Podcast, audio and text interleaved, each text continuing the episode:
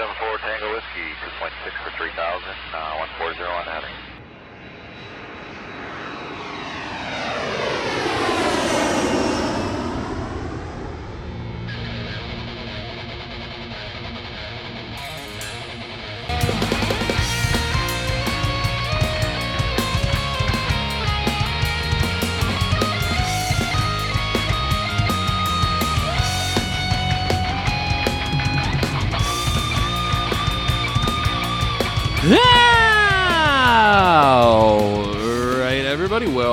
To Frequent Flyer here. It is Friday, January 20, 2023 here.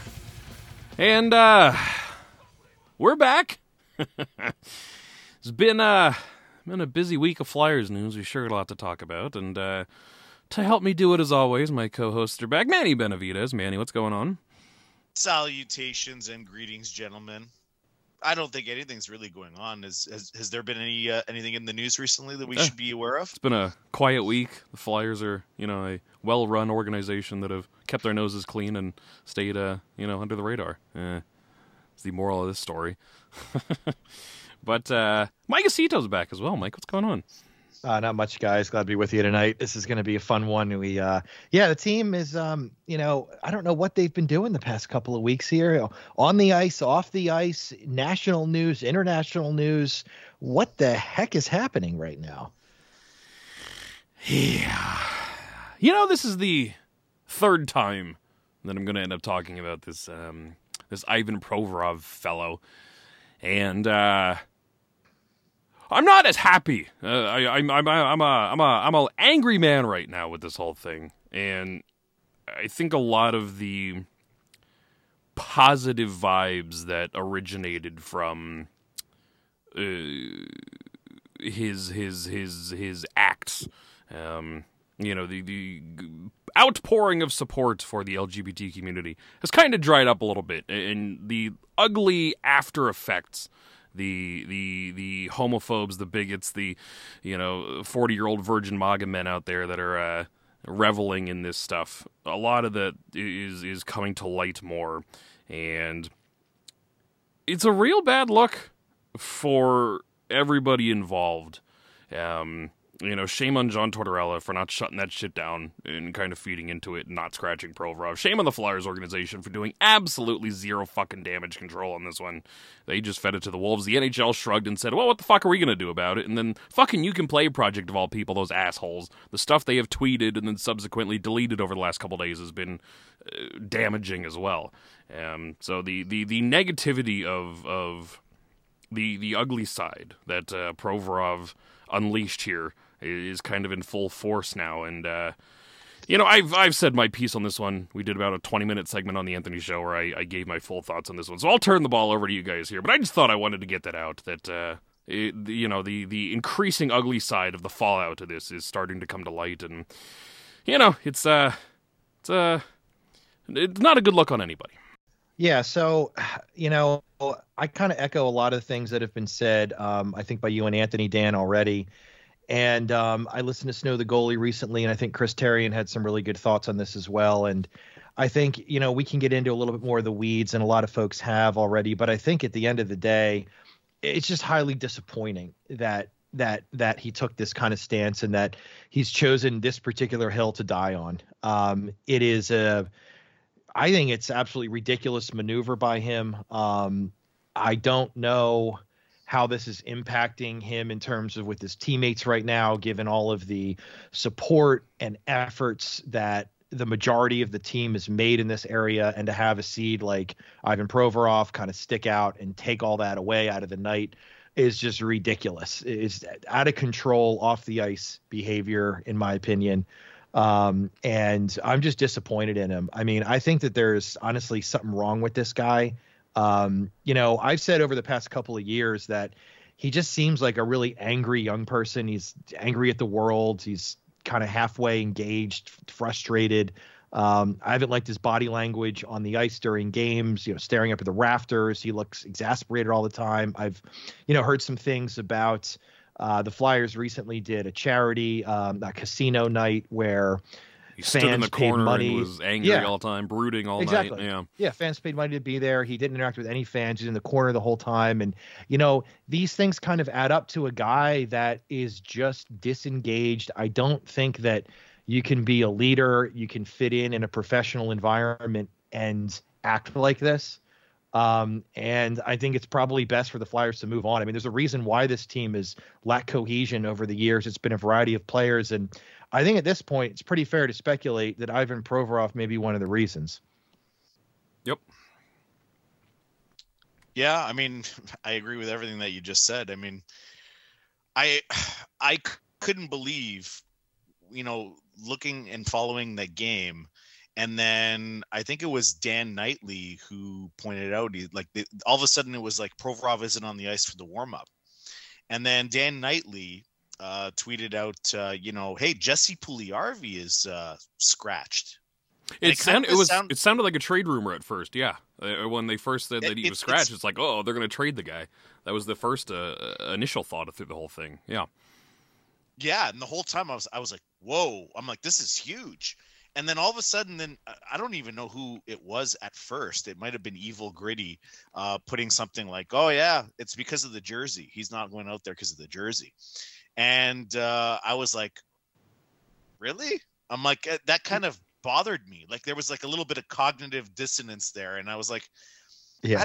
I mean, he I know that he's kind of a strange, you know, guy and and whatnot, and he's not always, uh, you know, had the best reputation for being, you know, uh, you know, a player's player kind of thing. But I didn't think he would do that. I couldn't and believe it. I couldn't and- believe. and- I thought it was a joke.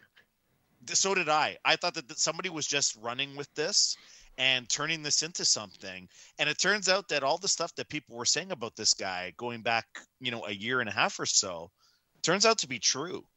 I just wish that these people, when they get this information about what type of a guy he is, that they would be a little bit more forthright with, you know, what exactly it is. But disappointing is the word.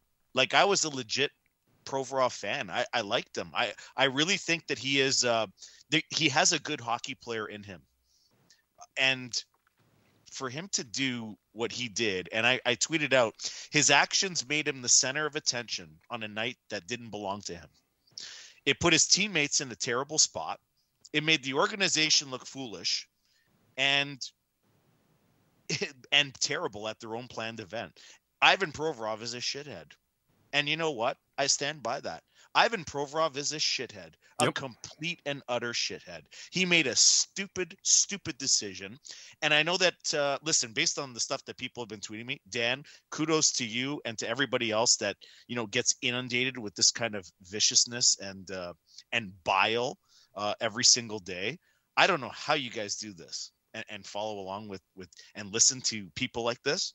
But the amount of people listen, I get it. He has the right to his opinion. He has the right to his beliefs. I'm not saying that he doesn't.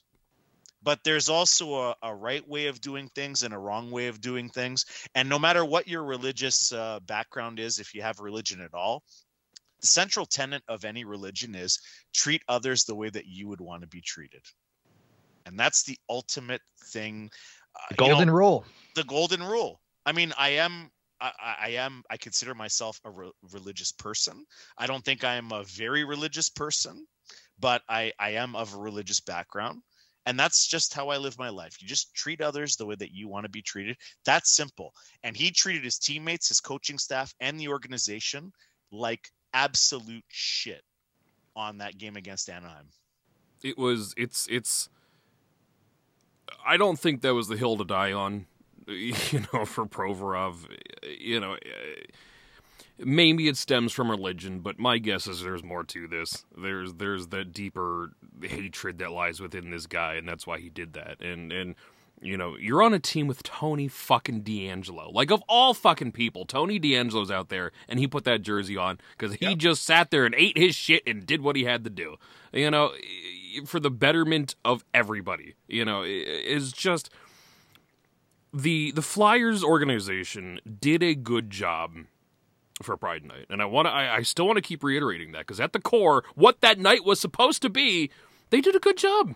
They did a good job, and it was completely overshadowed by Provorov at the time. They stole the show, and now the you know weighing the outcomes of this whole thing. They are so far in the red with the entire fucking program you know with this provorov thing and all the negative backlash that has come from all of it. And it's uh it's unfortunate that you know a night that was supposed to be celebrating this stuff has turned into such vitriol, such fucking hatred from you know all corners of not just the fucking hockey world, not just the Flyers world, but all over. I mean, this is a national fucking story that this guy sat out, and you know, uh, Manny threw something in the uh, uh, group chat there, and I th- I was thinking about this one myself. Like, is he the first person? To in any kind of theme night for any hockey team in the NHL to actively boycott something you know, to to sit out. I can't think of another player that did it. I feel like that would come to mind right away.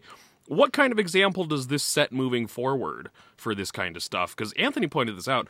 The number of pure players in the NHL, there's a good chance at least a couple dozen of them share the exact same beliefs that Provorov does. You know, the the same hatred.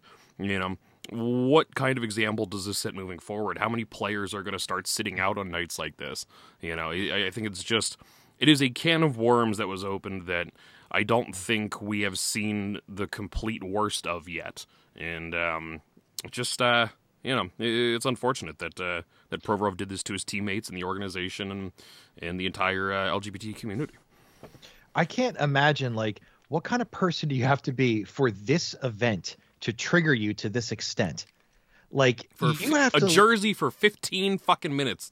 You like, couldn't just you swallow literally pride, be shut the fuck up and get out there and do out it. Out of your mind almost like even if you know you have certain views like you don't believe in certain things and you're extremely uh, religious and you, very devout in certain ways and you know pretty hardcore on certain things you can put all that to the side like this event actually triggered him to such an extent that he made such a big deal about this like what fucking planet are you living on, Provorov? Mike, like his his ability to weigh strengths and weaknesses, pros and cons, costs, benefits, like where is his mind in all of this? You know, even if he is, you know, a like a crazy bigot and hates, you know, certain types of people, like for fuck's sake, why would you choose this instance? You know, why would this actually set you off? That's the thing that really, really concerns me about the type of person that this guy is right now. Yeah, I would agree. It's not a good look, and you know, when when Tony DeAngelo puts a jersey on without any problems. And then you've got Scott Laughton and GVR who are hardcore behind this cause. What the fuck do they think? You know, what do um, and, and the rumor has that the players were some of the ones that pushed the hardest for the jerseys to begin with. You know, if you've got a relatively supportive room there, and this shithead's going out there and saying, "No, fuck you, I'm not taking part of this." What does that do to the locker room? You know, yeah. what what is the the internal feeling right now from this team? Mm-hmm. And and I don't know, man. Uh, this was this was uh, uh, the the multi layered problems that this stemmed from. Um, you know, you, you got to wonder what what that room is like right now uh, with Provorov kind of on the outs and the fact that he was not punished from the organization uh, at all.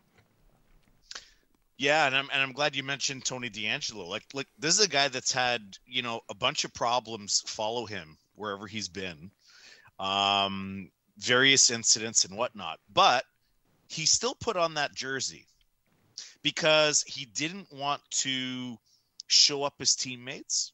He didn't want to disappoint the people in the locker room. And regardless of, you know, whatever his personal beliefs are, Tony DeAngelo, I will at least say, you know what? Good on him for actually putting that jersey yeah. on and, and going yep. out there and doing this thing because mm-hmm. the reason that I get so upset and people on Twitter are like, "Well, you're judging Ivan Provorov." Yes. Yeah, you're goddamn right. I am judging. of course. yeah. like I'm not. I'm not calling him a. I'm not going to call him a bigot or a homophobe or anything else. I will call him an asshole because he's being selfish. Because his teammates, and by the way, I've I've had negative and positive things to say about Scott Laughton and really negative things about James Van Riemsdyk. Those guys obviously put in a lot of time and a lot of effort into making this event something worthwhile. And Ivan Provorov just took a big steaming dump all over yep. their efforts, all over their night. And if you don't think that that's to, that those players in that locker room don't have in the back of their mind that, you know what, this guy's a fucking kook this guy's a weirdo. and he doesn't do the stuff that everybody else is doing in this room, he's a problem. I don't know what to tell you. We're recording this, you know, context is everything. This team was eight of the last 10 games they'd won. They were on a hell of a run. A, run that I can't believe that they that they went on, perfectly honest. I totally underestimated the type of team that this was. Then they went and this thing happened. And yes, okay, they still beat the Ducks. But then as of yesterday, they lost to the Chicago Blackhawks. I'm going to be really interested to see what this team is going to be like the next three or four games. I think it's going to be really indicative of whether or not this is actually a cohesive locker room or not. And I don't know if the three, four games is going to actually do it, but if they start going on a skid, people are going to be jumping to conclusions here, and I don't blame them. Mm-hmm. It's certainly possible. Uh, you know, I would. I mean, maybe it helps them in the long run here, as as sick as that sounds. But um, you know, there's some other conversation here with you know getting into more of the weeds of it in terms of like whether or not Provorov actually violated his contract by not participating here, and we had kind of talked about this a little bit off air, but it's kind of an interesting, I think, topic to examine. Um, at this point, there historically, so I did some research, and historically there was a um, a clause in standard player agreements that said, uh, and I'm going to paraphrase, that the players were required to cooperate with the club um, and participate in any and all reasonable promotional activities of the club, which will, in the opinion of the club, promote the welfare of the club and to cooperate in the promotion of the league and professional hockey generally. Now that was in the standard contract for probably for generations in the NHL and I was doing some research, and I'm not sure if it still says that anymore. I think that um, a lot of this stuff has kind of been folded into the CBA, and the CBA does not mention this sort of thing. But it's possible that that this still is an NHL contract. You know, I haven't seen Provorov's contract. It doesn't have to be just a standard language. But um, it's an interesting topic that I think got some traction on Twitter about whether or not Provorov, you know, violated something in his contract or the CBA by not participating. Yeah, I, I don't I don't know whether he broke anything officially, but this does feel like one of those things. You know, we've seen people get scratched for missing team breakfasts and shit like that and oh, not oh, yeah. participating in, in whatever, missing a practice or something. Like, it was well within the Flyers' right to scratch the guy. You know, you don't need a goddamn reason to scratch a player. You know, you can just fucking do it. And, and, it, just uh, I don't understand why that one. And you know, Mike, uh, we talked a little about this in the our, group chat, so may as well bring it up here. When he pulled the religion card, you know, do you think that had any uh, you know boundaries as to what they could or could not punish him with? Yeah, yeah, that's where this starts to get really, really hairy. Is uh, when somebody says that as an employee, the employer needs to be really careful about reacting and and penalizing that player for it and if it is you know some sort of religious exemption that he's claiming like for example if he had a certain i don't know hairstyle or something and the team was trying to force him to cut his hair you know um, then in that situation he would have a legitimate argument um, under those circumstances but the way that i was looking at this whole thing is that i don't think that wearing a black warm-up jersey with rainbow lettering for 15 minutes during warm-ups can even constitute anything remotely related to a religious exemption. It is far too attenuated and far too remote of a connection to reasonably considered a violation of religious beliefs, no matter how wacky your beliefs might be. So, you know, I kind of um here's an example that I just thought of is let's say that your religion says that you need to stone dogs to death. Okay. And uh, and you hate dogs and you stone them to death. And um, your team decides to do an animal rights activity um, uh, before the game and wear SPCA jerseys or something. You say no, I'm not going to wear that kind of jersey because my religion says that I need to stone dogs and I can't support dogs and I'm not going to wear the jersey and you know I can't get punished for it because of my religion in that situation, you know, I don't think that any rational court is going to say, yes, that's what the religion says. Um, and and you are right, you know, to not be punished. There's no religion that says that. And I think that my analogy here is that wearing a black jersey with colors for 15 minutes as a pro hockey player is akin to something like that. It, it's just, it's too attenuated, it's too remote from what his religion might be for it to be even considered an exemption. Um, you know, that's how I look at it. Some other people might think it's, you know, a certain stance and it's, you know, ironclad. It says it in Russian Orthodox and all this. And I don't know. I don't think it's I really don't think that that it constitutes that. So I was just looking up, and I know that everybody was pointing out the player contract uh, stance on how what it what you're allowed to do and what you're not allowed to do in the CBA. So I'll pull up. Uh, it says Article seven point two uh, neither the NHLPA, the NHL, nor any club shall discriminate in the interpretation or application of this agreement against or in favor of any player because of religion, race, disability, color, national origin, sex, sexual orientation, age, marital status, or membership or non membership.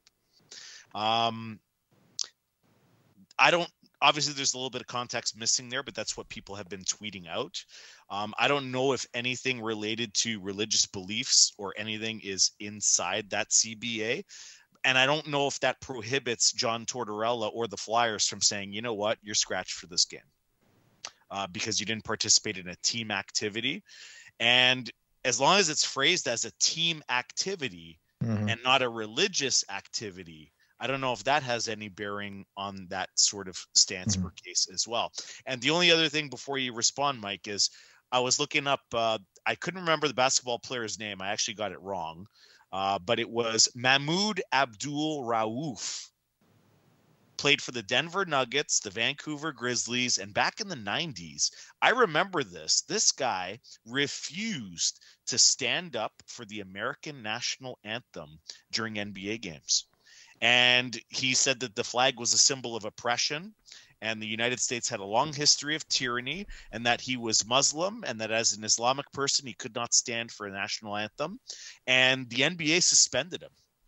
And he was uh, fined $31,707 per missed game. So hmm. I don't. There is also precedent there. I don't know what was in the NBA CBA back in the day. But I wonder if the next time mm-hmm. that they do a negotiation, if the NHL is going to bring up uh, something like mm-hmm. this to put in the CBA to make sure that stuff like this doesn't happen because this is a really a black mark for the league. It really is.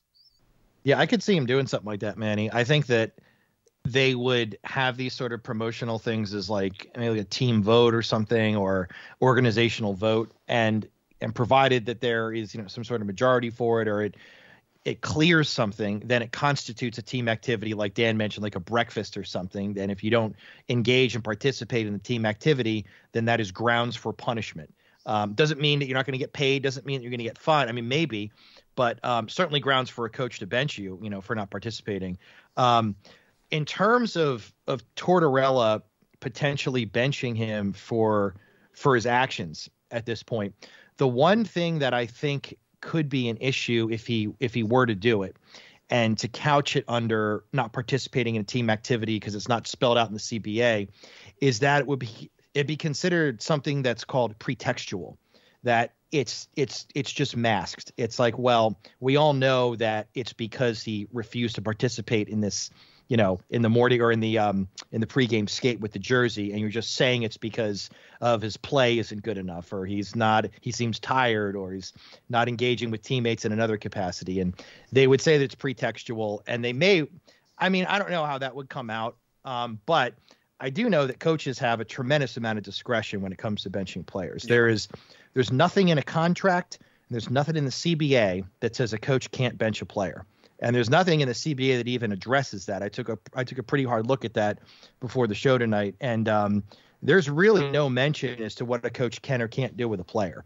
Um, so if a coach thinks a player is not playing well or just doesn't like the guy for whatever reason, he's benched. Now it's another story if you want to fine him, you want to you know reduce his contract or something like that. But in terms of benchings, you know I think a coach has has a lot of flexibility on that. Yeah, I, I don't think you need you know an ironclad reason to bench a player. You can do that for any reason, you know, whether it be mid game or, or pre game, you know, whatever the cause is. I'm pretty, I don't think you need, you know, And you know, I just I don't even know if benching would have fucking done anything. You know, in the grand scheme, like once you found out why he was scratched, it would still cause the same blowback. You know, the organization would have looked a little more fucking competent that they punished the guy for being an asshole.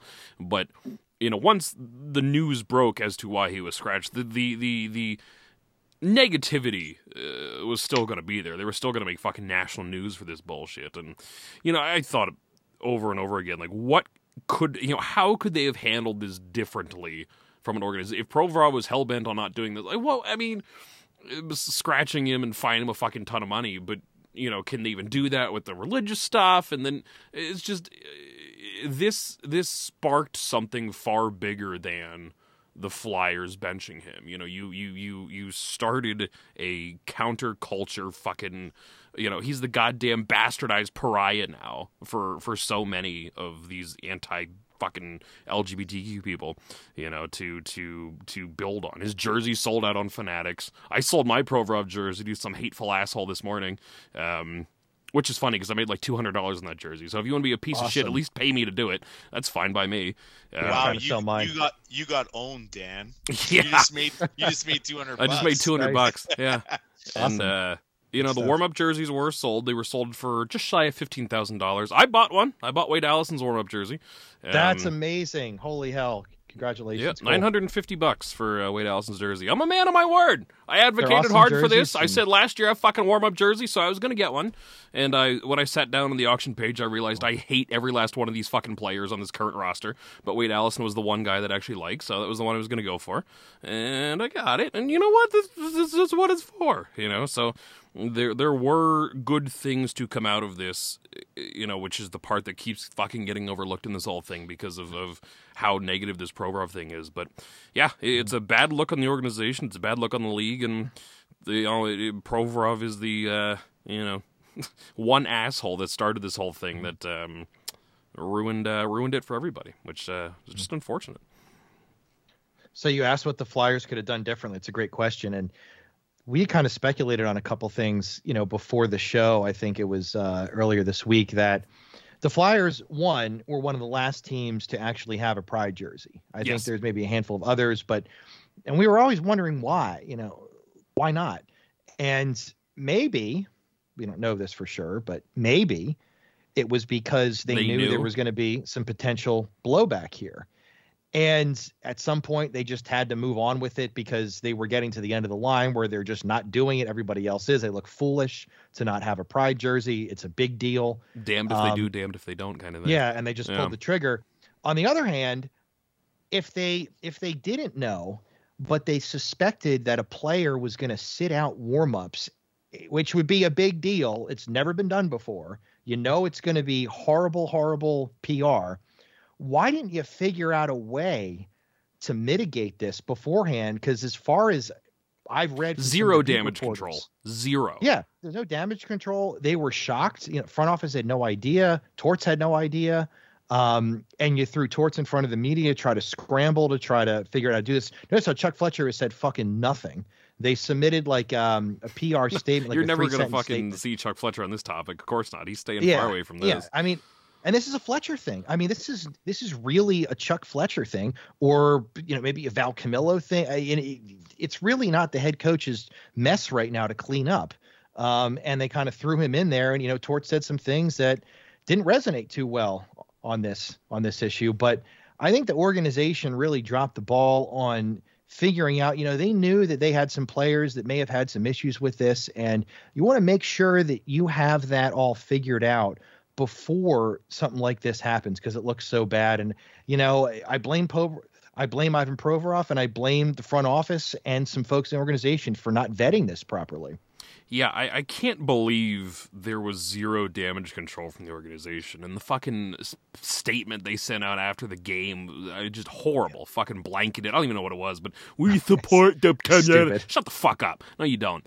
You know, I- I cannot believe there was no damage control. And there's been all kinds of fucking rumors and stories about whether or not they knew going in, you know, who knew. Uh, apparently, like they, they Provorov brought this up like a week in advance, like, hey, I'm not going to do this, but it never made its way to the fucking PR side that had to deal with this Par one. for the course with these idiots. They don't communicate. Yeah. Yeah, you got the you got the, the, the hockey op side and the business side that don't even fucking communicate apparently because you know threw the PR side out to the fucking wolves in this one. If they did know, you know, if Chuck Fletcher did know, and the fact that there was no kind of ass covering whatsoever here by this organization blows my fucking mind. Because you would think once you find out the pro is going to pull this stunt, you would try something, something to cover your asses here, and they did not even attempt to do that. They just got fucking blindsided by this, whether they knew it was coming or not.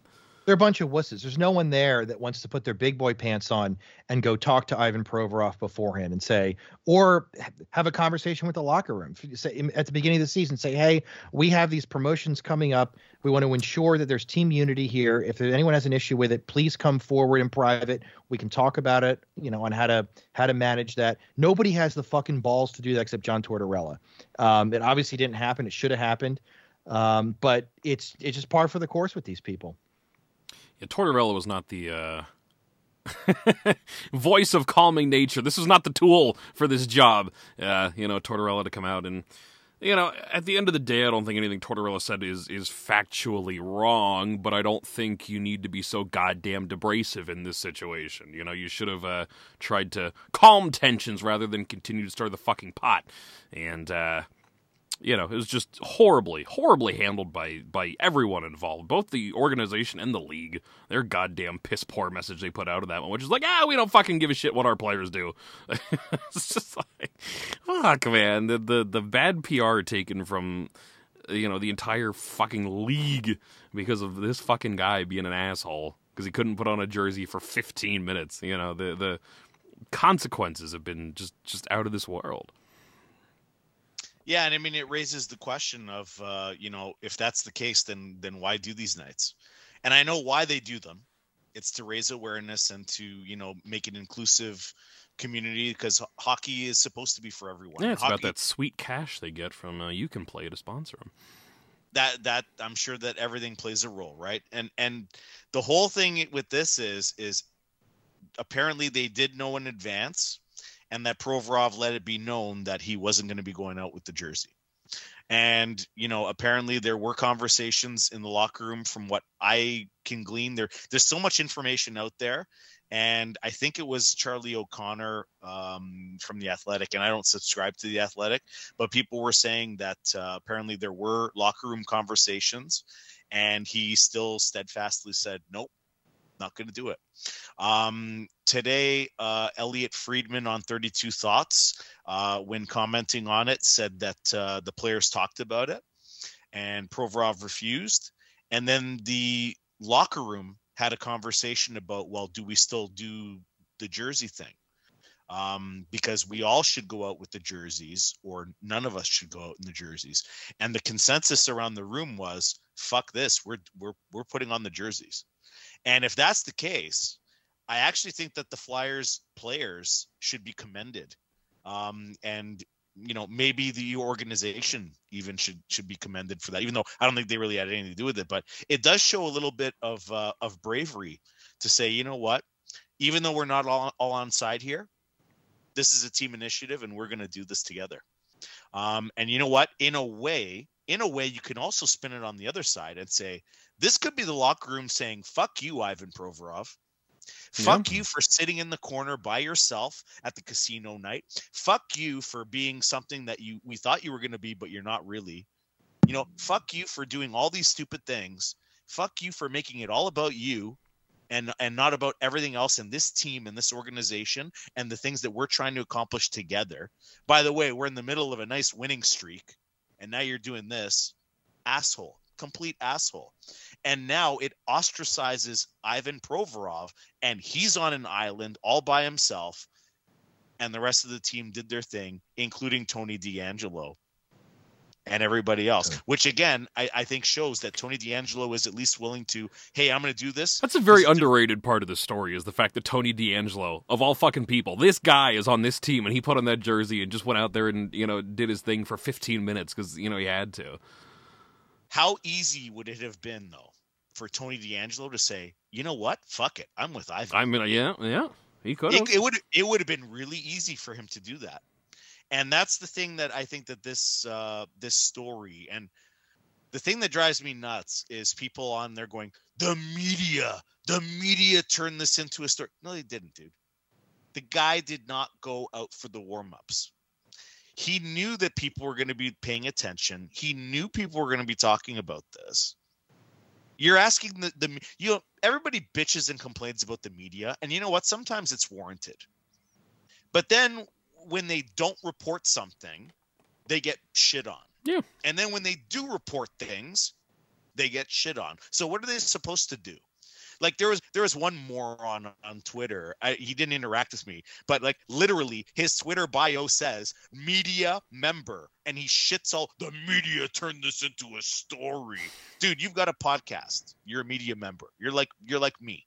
Okay, you're you're you're a fucking joke. Seriously, your take. I'm a media member. The media did a joke. They they blew it out of proportion. They didn't. Provorov blew it out of proportion. Yes, he has the right to his beliefs. Yes, he has the right to an opinion. But you know what? He let his teammates down. He let his organization down and he put all of those things below his beliefs. And that kind of tells you more about him as a player and as a teammate than just about anything else. Yep, I would agree.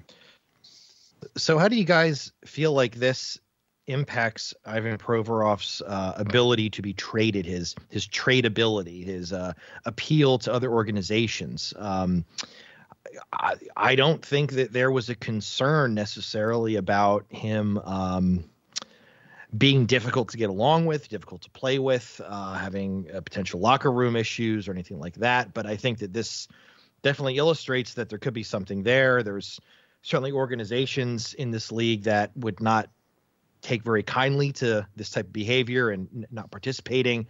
Where do you guys stand on that? Do you think this is going to have uh, a negative impact? I don't think he's getting moved to the deadline now. Uh, I think it's too soon. But six months from now, when the off season rolls around, nobody's gonna fucking remember this happened. You know, and I brought this up, you know, with the DeAngelo thing on on Flyers AD. Like Tony DeAngelo punched out his own fucking goaltender you know, and there was apparently a very hot trade scene for him before the Flyers gave up three draft picks for the fucking guy, you know, and all the baggage he has. You know, by the time June rolls around and the off season happens, nobody's gonna fucking remember Provorov did this shit. You know, he's gonna he's gonna have that cloud following through his whole career. The fan base of whoever acquires him probably is not going to be thrilled, you know, like most of us were when DeAngelo showed up. But at the end of the day, six months from now, I don't think it's going to affect his trade value much. You know, uh, unfortunately, the, I just don't think there, there. I think there are going to be a few teams that are not in the running. Seattle, Vegas, New Jersey. Some of the teams that take this a little more seriously probably will not throw their hat in the ring on this one. But you know, I, I don't think a lot of teams can take the moral high ground on, on something like this to a point where they're going to refuse to touch it. You know, um, I, you know, you may limit your market, but at the end of the day, I don't think it really affects his trade value. Unfortunately. Maybe fortunately, if you want to get rid of this guy, you may as well get something for him. So. yeah, yeah. I think that uh, I think that if he were to be traded, that a team acquiring him would have enough of a leadership core where somebody like Provorov wouldn't really make a difference. You know, if this guy wants to come in and play on the second pair, you know, defense and hang out on an island in the locker room and not have dinner with anybody and you know be on his own, fine we already have enough of a leadership group here, enough team cohesion where we just kind of need another cog in the wheel right now. Um, unfortunately, it's not really the case with the Flyers because he's supposed to be pretty much their probably their best player, maybe their top two best player, and uh, and there's really no room for that on a team like the Flyers to have a guy that is separated to the extent that Provorov is. But um, yeah, I mean, you know, if you're Provorov too. Wh- you probably want to get out of Philly, you'd think at this point. I mean, he's, you know, like we said, he seems like a really angry and frustrated guy. I'd, I'd imagine he wants to move on. Um, you know, why go through all this and potentially damage your ability to get dealt? Hopefully, it doesn't damage it because I'd like to see him moved as well for many reasons. This just kind of adds to the adds to it. Um, I just thought of something, and uh, but I want to address the trade value thing. Long term, I think Dan, you're totally right. People will forget. Yeah. Unfortunately, right now, he's toxic. Nobody's touching him. It's not going to happen before the trade deadline. No, No, or at the deadline. Y- uh, you know what? Uh, even at the draft, It may last because this got so many headlines. I mean, this was this was on like national news. Yeah, and this was shit. national news. This was not. I mean, talking. this is a big deal. Uh, It so it there's a chance it lasts. it was news up here in Canada. TSN was all over it. Uh, City TV, which is a kind of like a KTLA, I guess, uh, in the states. Non-sporting All over news has picked it up. That's the thing. Oh, yeah. Is it Yep. Yep. news that doesn't report on sports? It was all over that. So and like that's pretty tough if you're in the NHL to make that. And he did it. Yep, here too. So that's the thing. Like, yeah, the deadline. I don't think it was going to happen anyway. no. He's got term left on his deal. There's no way they moved him at the deadline. The The interesting thing is, is what about the draft, which is where the Flyers kind of need to make a splash, uh, and maybe move a, a contract out if they can. That would be great. But I don't see any GM doing it uh, in June because they're to sit and ga- and say, you know, we're to get this guy. The blowback, the fans, the social media stuff, the the shitstorm that is going to follow this. Even though if you separate Provorov, the hockey player, from Provorov, you know, the asshole, the, the and what he did, a team is gonna is gonna have a really hard time justifying that in June. You know, maybe after you know, even in free agency, you know, a- a- to make a trade with the Flyers. Once all the big pieces are off the board, maybe a team swoops in if they think that they can get him for a sweetheart deal because they know that the Flyers are going to want to get rid of him.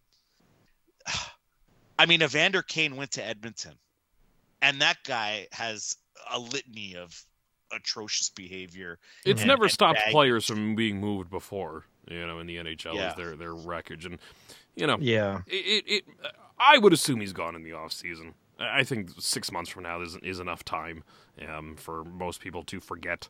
You know, once it's only been a couple days. I think uh, give it a couple weeks once this kind of pushes to the back of most people's minds. You know, uh, you're never to re- forget what Provorov has done, and I'm sure there is to be blowback when people acquire him. But you know, I- I, don't think it's to stop most GMs from trying to improve the team to hunt down a, a top left-handed defenseman like Provorov. I really don't. What's he got? Three years left after this season at like six, eight. It's it's two or three years. I don't remember what the Yeah, six seven five. two years at six seven five. Yeah. Okay, only two. That's actually much more tradable than if it's only two years. Yeah, I don't think they're gonna have a problem moving him. Um, getting any kind of value for him, you know. I think that was gonna Yeah. be a problem. I think It's- I, I- I think getting proper value for him in a trade was going to be difficult beforehand. You know, I just think this is a guy that's going to be to fill the shoes that he played from an on ice perspective on this team is going to be very difficult. Um, and now with the attached baggage, maybe you knock his trade value down even a little bit more. So, you know, the Flyers, yeah, Yeah. exactly. The Flyers are going to be uphill battle here, I think, to to move this guy properly one way or the other.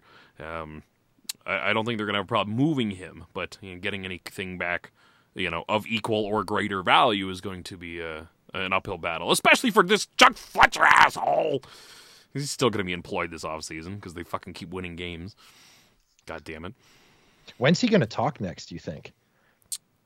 I mean, he's due for a mid-season press Not now. conference, right? I mean, Give We're it a- right it's here going to be a little where- while now. It's been about mm. one year on the dot since Dave Scott and Chuck did that. Yeah, just about. Yeah.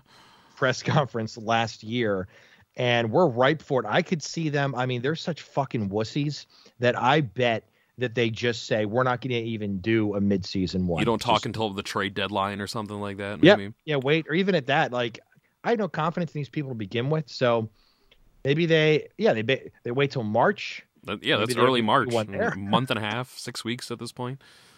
Yeah. It may not be till then. I, I can't imagine they.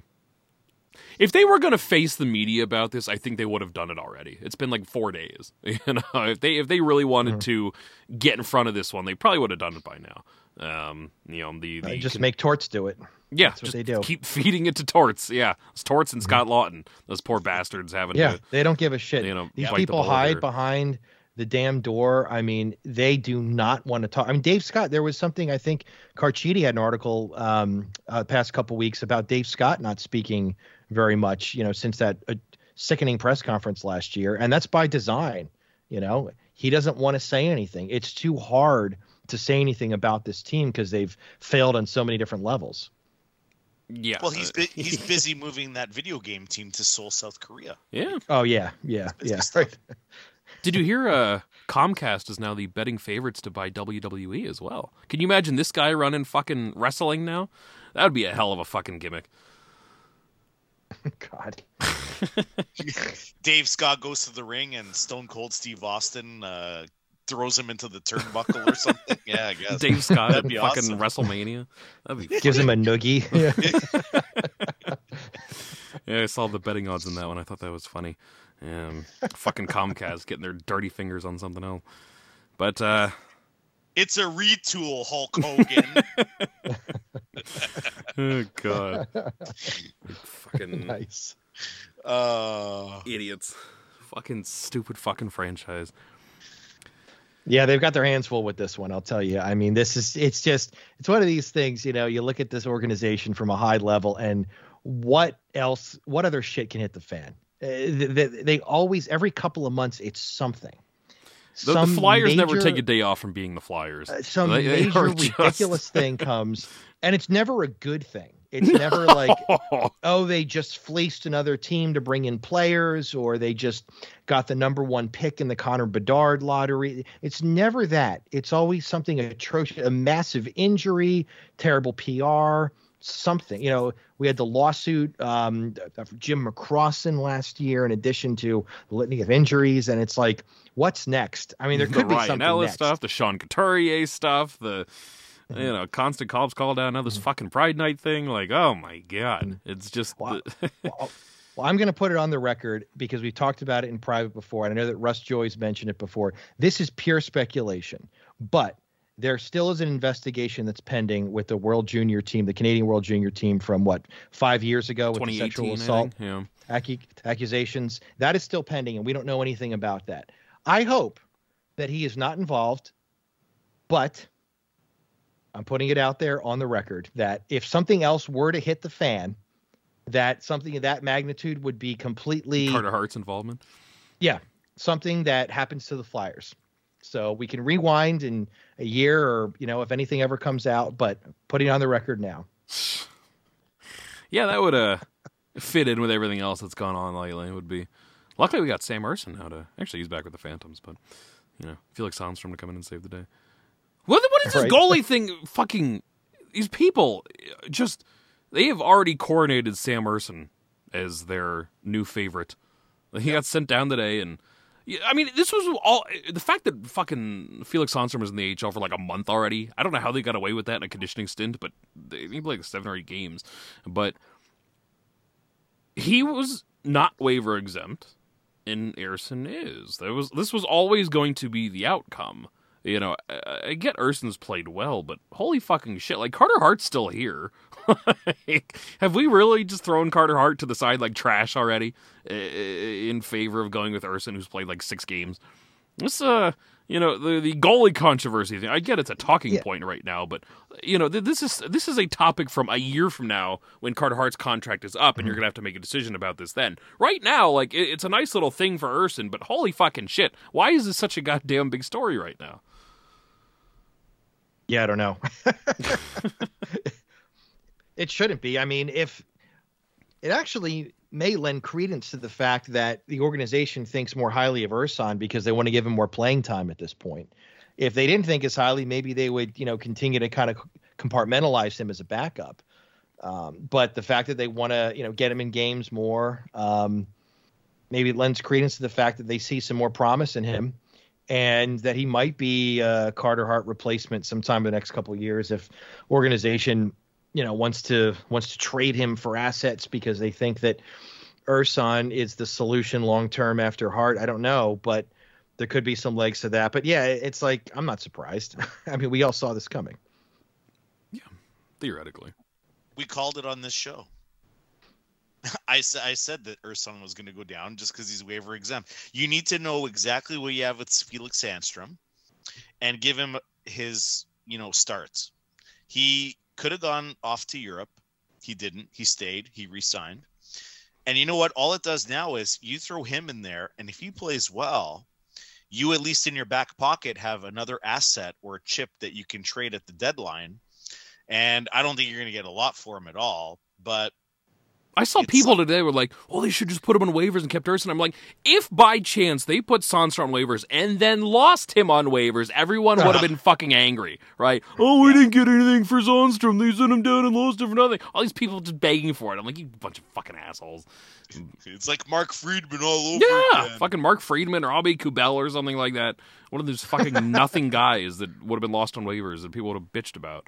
So, um, yeah. By, by the way, since we're talking about uh, people that uh, player uh, players that people bitch about, everybody gets up in arms when Ryan Hartman scores a goal. People go up in arms when fucking Shayne Gostisbehere gets a point. Yeesh. People go up in arms when Abe Kubel does something. How come nobody is talking about Martin Jones? he's putting the kraken on his back out there.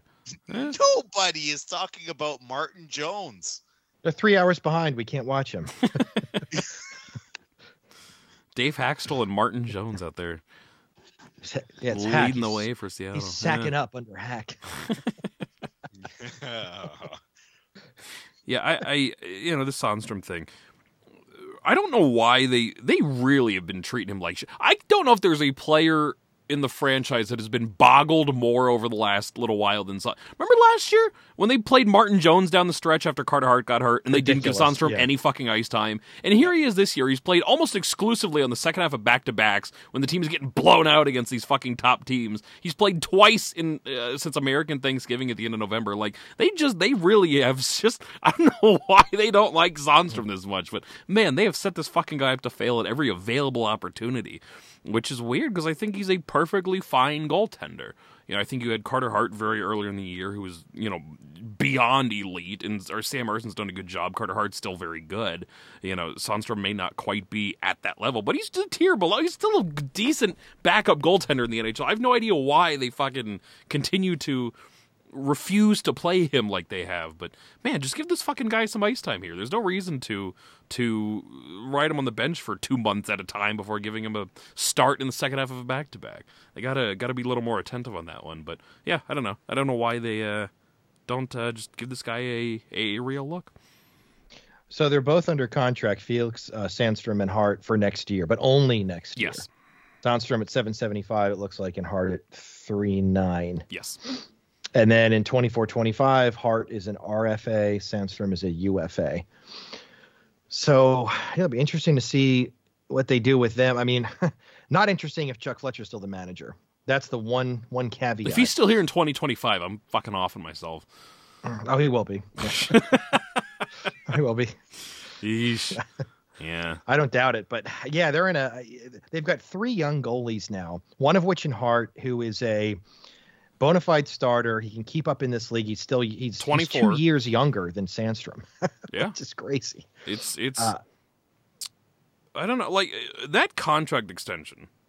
When that rolls around, I mean, he's making three nine right now. He's that's going to at least double. You know, that's he's going to be an eight million dollar goaltender. You know, in a couple of years from now, at the bare minimum. You you do kind of wonder if Ersson shows up. I mean, you can always overthrow Sandstrom sooner or later. It doesn't really matter.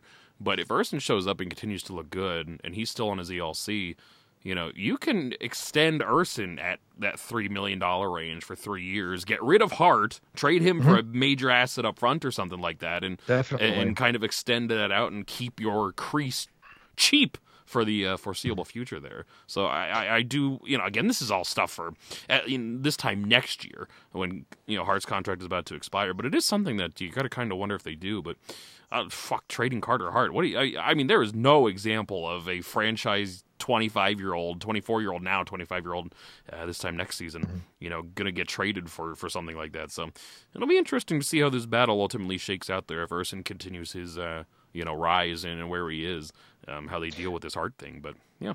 Well, well, that's why they're kind of in a quandary now with it because if they were to trade Carter Hart, you want to do it while he has at least a year left at a low number, Yes. right? So that's why it has to be done. If you are going to do it, you would do it This this, season Yeah. or the summer.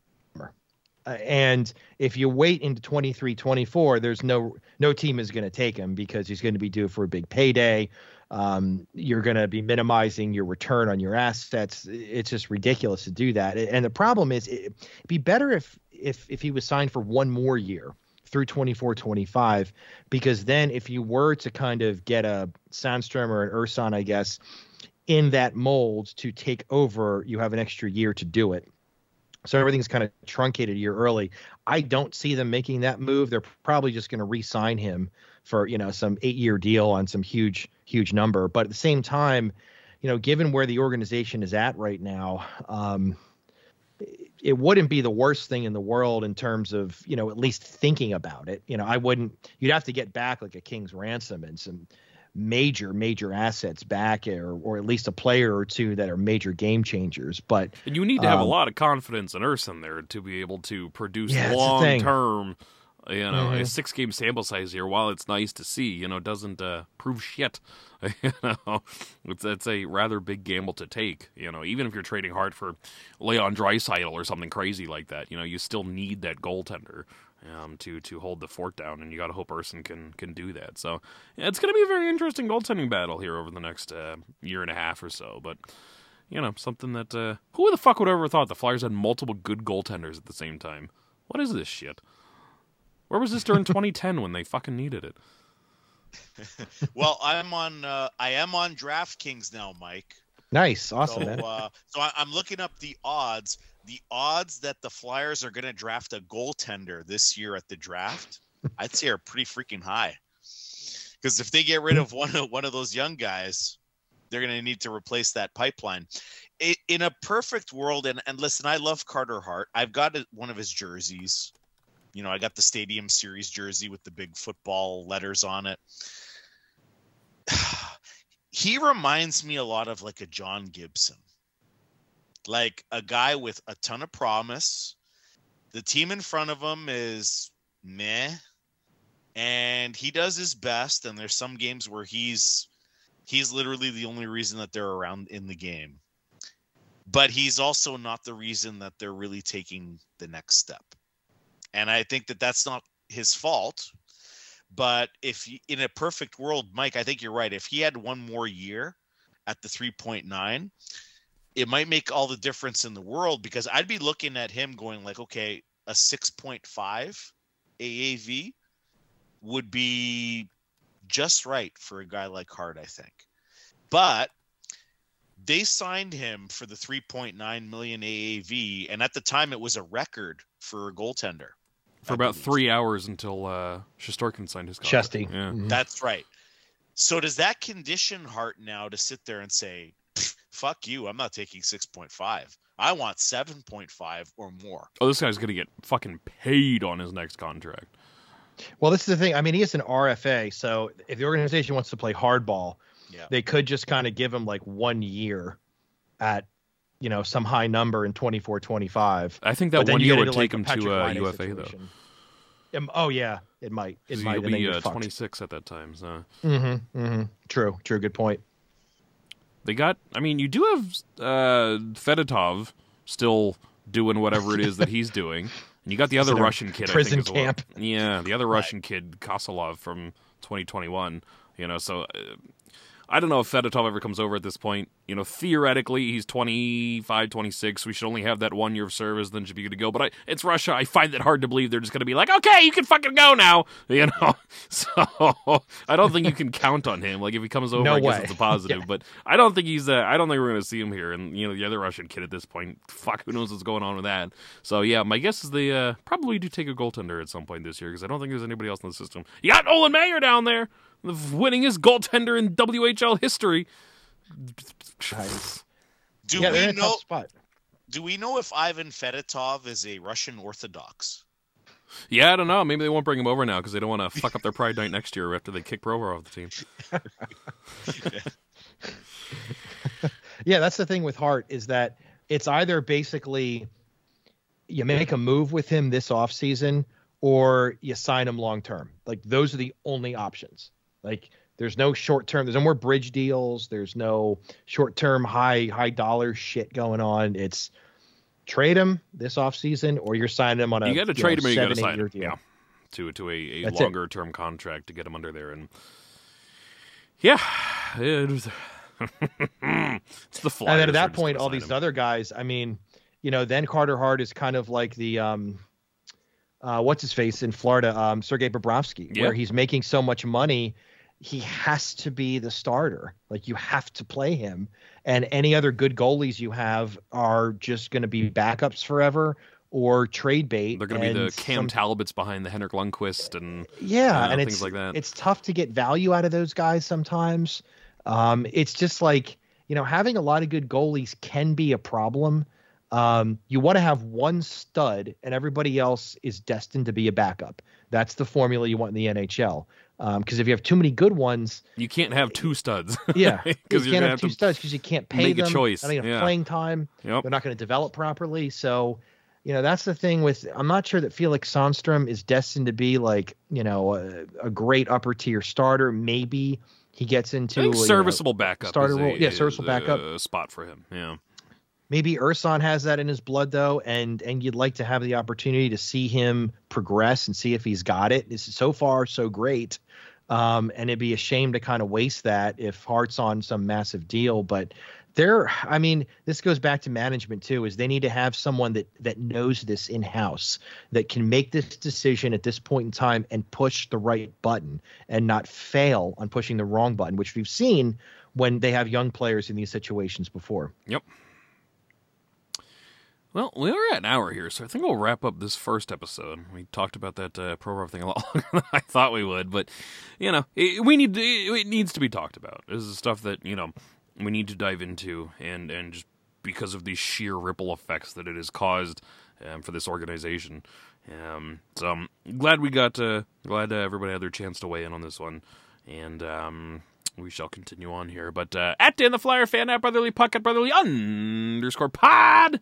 Plenty of stuff on the website, brotherlypuck.com. You can check that out. And uh, Manny, where can people find you on Twitter? at Manny Benavides. And of course, always go to brotherlypuck.com to check out the latest. I know, Dan, you do a ton of work on the site and all the other contributors as well. Uh, oh, hang on. I'm getting something over the wire here. Paul Maurice, coach of the Florida Panthers, gets fined $25,000 for verbally uh, abusing the officials. He has freedom of speech, damn it. First Amendment rights. God damn he it. should sue. You know, Get him, Paul. a- Get him, he's, Paul. He's a free thinker. He doesn't have to listen to what anybody says. It's his opinion. He's allowed to say to the eh, whatever he wants to those referees. Good for you, Paul. Stand up for what you believe in. Well, you're a good man, Paul Maurice. You know, we can joke about that, but I guarantee there's somebody on Twitter saying that exact same thing in total seriousness right now. and uh, Mike. Uh, You can find me on Twitter at flyer underscore AF. All right, everyone. Till next time, goodbye and good nights.